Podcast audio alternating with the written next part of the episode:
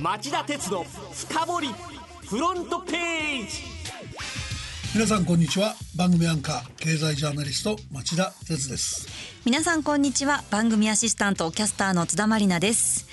えー、先週もお知らせしたようにラジオ日経が取り組む働き方改革に合わせまして夏休みを取らせていただくため今日は生放送ではなく録音でお送りしています。はい、えー、いつものようにこの1週間のニュースを紹介できないので代わりにこういう企画でいきます。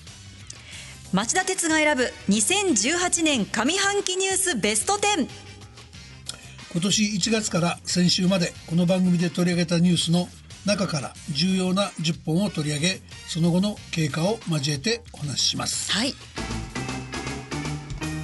町田鉄の深掘りフロントページ。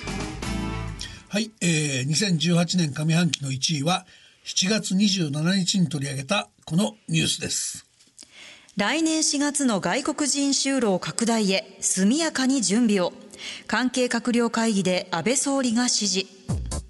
政府は7月24日外国人労働者の受け入れ拡大のための関係閣僚会議を開き席上安倍総理が2019年4月を目指し準備作業を速やかに進めてほしいと指示しました。このニュースをお伝えした時町田さんはこれまでの外国人労働者受け入れ策を180度転換するものだと指摘されましたよね。はいあの遅ればせながら、はい、実質的な移民解禁に舵を切る英断と言えますが、はい、反面日本の社会の在り方を根底から変える話でもありますので、ええ、今回はこのニュースを上半期の第1位に選びました、はい、我々の家の隣に言葉や文化風習の違う外国人がたくさん住むようになることも大きなニュースだし近い将来外国人労働者の政治参加を大きな争点にしなければならないことも大きなニュースだと思います。そうですね。ただ総理がこの話を持ち出した動機がご自身の自民党総裁選での勝利を揺るぎないものにするために中小企業経営者や農家の地方票を取り込もうとしたとされています。その辺が疑問だというニュースでもあります。あちょっと動機が不純なんですよね。あのね確かにその総裁選っていう閉じた選挙での勝利を目指すという総理の動機ではきちんと国民に理解を得る必要がある国政選挙などに直面した時筋の通った対応を続けられるのか心配になりますよね。そうですね。なのできちんとした議論をして国民がきっちりしたコンセンサスを持てるよう総理や政府にリーダーシップを発揮してほしいと願っています。はい。続いて第2位のニュースは7月20日放送で取り上げたこれです。日欧 EPA が来年発行へ。世界のおよそ3割を占める貿易圏に7月17日安倍総理ツスク EU 大統領ユンケル欧州委員長の3人が総理官邸で日本と EU の EPA 経済連携協定に署名来年3月下旬にも発行する見通しとなりました。これにより GDP で世界のおよそ3割を占める巨大な自由貿易圏が誕生することになります。町田さんこのニュース改めてどう評価されていますか？あの中身そのものも高く評価できるんですが、はい、むしろその外交での使い方ですよね。この合意の直後 EU はアメリカとの交渉で EU 産の自動車にさらに20%の関税を上乗せする議論を当面封印させて通商交渉を行っていくことの合意を獲得しました、はい、トランプさんの恫喝外交に対して EU はアメリカなんてパートナーいなくても日本がいるよという事実を突きつけて譲歩させたと取れますよね、えー、なので安倍総理がこの協定をどう使うかお手並み拝見ではないでしょうか。はい。それでは3位のニュースは3月9日に1位で取り上げたこれです。トランプ大統領鉄鋼とアルミニウムの輸入を制限する文書に署名。アメリカのトランプ大統領は3月8日 EU や中国が猛反発する中鉄鋼とアルミの輸入を制限する大統領令に署名しました。海外産の鉄鋼に25%アルミに10%の関税を課すものです。今から思い返すとこの時から米中貿易戦争が始まったんでしたよね。そうですね。僕はこのニュースをお伝えした時実態は今年秋に控えるアメリカ議会の中間選挙に備えてトランプさん自身の支持基盤である重工業部門の労働者の人気取りを狙った政策そういう側面が強いと指摘して国際社会に迅速な対応を促しました、はい、しかしまあ日本は依然としてもたもたしているしトランプ大統領はとどまるところを知らないということのようですね。あの当番組ではアメリカ発の貿易戦争に再三警鐘を鳴らしてきましたね。しつこいって言われてるかもしれませんし 聞き飽きたっていうリスナーもいるかもしれませんが、はい、事態は深刻さを増す一方で世界平和さえ脅かしかねません、はい、どうか関心を持ち続けてください。では続いて4位は1月26日にお伝えしたこのニュースです財政健全化ベストシナリオでも2年遅れる。定例の財政見通しで内閣府が試算を公表。内閣府は1月23日経済財政諮問会議に定例の財政見通しを報告しました。それによりますと国と地方のプライマリーバランス基礎的財政収支の黒字化は公約だった2020年度の実現が困難で2022年度にずれ込む見通しです。あの遅れるっていうことなんですけど2022年にはプライマリーバランスの黒字化実現できるんですかね？いやあの時も言いましたけど、はい、2年遅れでも実現する可能性はほとんどないと思います、はい、理由は2つあります第1は今後10年の実質経済成長率予測を1.4%から2.1%に徐々にこう上昇していくっていう甘すぎる前提条件を置いていること、はい、で第2は今の政府に歳出改革なんて努力が全く期待できないっていうことですね。えー、でこういったそのずさんな見通しとか予測を前面に掲げて事の深刻さを国民に伝えずキリギリス的な政策運営をするこうした手法は最近の政府の共通の傾向なので無責任かつ深刻な問題だと思っています、はい、それでは5位のニュースはこれです。名は体を表さず黒田日銀の新たな金融政策黒田日銀総裁は7月31日の金融政策決定会合後の記者会見で従来の金融政策である長短金利操作付き量的質的金融緩和の持続性を強化する措置を決定したと発表しました。このニュースのポイントは黒田日銀総裁の従来の金融政策を強化したっていう発表を鵜呑みにした論評が多いがそれは間違いだということでしたよね。はいあのデフレ脱却を意図した量的質的緩和は終わり、はい、マイナス金利の深掘りを含む伝統的な金利調節という手法への金融政策の一本化に黒田日銀が舵を切った。まあ、遅ればせながら FRB に追随したと、えー、僕は見ています。えー、で日銀の政策決定会合のメンバーにはいろんな意見の人がいて決して容易ではないんでしょうがそれでも次第に黒田日銀の転換は鮮明になっていくと思っています。はい、あの先進国の金融引き締めが招く混乱としてアルゼンチンが通貨危機に陥り IMF に支援を要請したことを5月11日にもお伝えしましたよね。そうねあと8月17日のトルコの通貨危機の話も要注意でしょう。うね、フォローしていかないとね。はいまずは2018年上半期のニュース1位から5位までをお送りしました。CM の後は6位から10位の発表です。町田鉄の深掘りフロントページ。はい、えー、続いて第6位のニュースは8月10日のこれです。アメリカのイラン制裁が泥沼化の様相。11月には原油取引も停止へアメリカのトランプ大統領によるイランへの制裁が日本時間の8月7日に発動されました。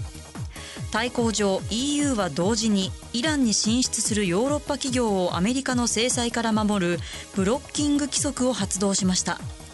当のイランは凍結していた核開発関連活動の再開や原油輸送の大動脈であるホルムズ海峡の封鎖を示唆しています。あの6月29日にはトランプ政権がイランからの原油輸入停止を各国に要求というニュースをお伝えしましたがそれから2ヶ月も経たずにこれですからもう行くところまで行ってしまったっていう感じですかね。いやまだ深刻なのはこれからかもしれないです。これから。だって原油価格の高騰だけじゃなくて、えー、アメリカとヨーロッパの間の亀裂の拡大ロシアや中国の中東への影響力の増大イランの核開発の再開、はい、イランの核武装を防ぐ狙いからのイスラエルの先制攻撃など何が起きてもおかしくない状況を作り出しちゃいましたよね。はい、それでは7位のニュースは。福島第二原発の廃炉を検討。東電小早川社長が福島県知事に表明。東京電力ホールディングスの小早川社長は6月14日内堀福島県知事と会い福島第二原子力発電所の原発4基をすべて廃炉にする方向で検討すると伝えました。このニュースは6月15日のもので東電が福島第二の廃炉方針を表明したのは初めてとお伝えしました。その後小早川社長が柏崎刈羽原発の1号機から5号機の廃炉計画策定を初めて検討していると発言したニュースを8月3日に取り上げています。あのいつになったら遅い上に小出しというパターンをやめて、はい、国民の信頼を回復できるのかそろそろ原子力発電所関係者には真面目に考えてほしいと思いますよね、はい、それでは8位のニュースは7月13日のこれです。中国へ転職予定のアップル元社員が自動運転の機密を盗み FBI が訴追。FBI= アメリカ連邦捜査局は7月10日までにアップル社の自動運転車の開発に関連するトレードシークレット営業秘密を盗んだ容疑でシャオランチャン元社員をカリフォルニア州の裁判所に訴追しました。元社員は自動運転車開発の中国企業に転職予定でした。あの産業スパイが横行していることも驚きだったんですが、ね、町田さんの独自ネタでそもそもアップルが自動車メーカーになろうとしてうまくいかず自動運転技術の開発にターゲットを切り替えたっていうニュースも結構びっくりしました。あありがとうございます。でもね僕は取材してて一番興味深かったのはね、はい、逮捕されたエンジニアが中国に帰国して転職しようとしてたっていう部分、はい、実はトランプ大統領の移民排斥政策を不安視してアメリカのハイテク企業から海外へ移住する外国人労働者が多いって聞いてるんですよ。はい、なのでそこからどっさりスカウトするような戦略を日本企業も検討してみるべきではないでしょうか。なるほど。それでは9位は8月3日のこのニュースですアメリカがインド太平洋で中国の一帯一路への対抗ファンド設立アメリカのポンペオ国務長官は7月30日ワシントンで演説し中国が進める広域経済構想一帯一路に対抗しインド太平洋地域のインフラ整備などを支援するファンドを設立すると表明しました。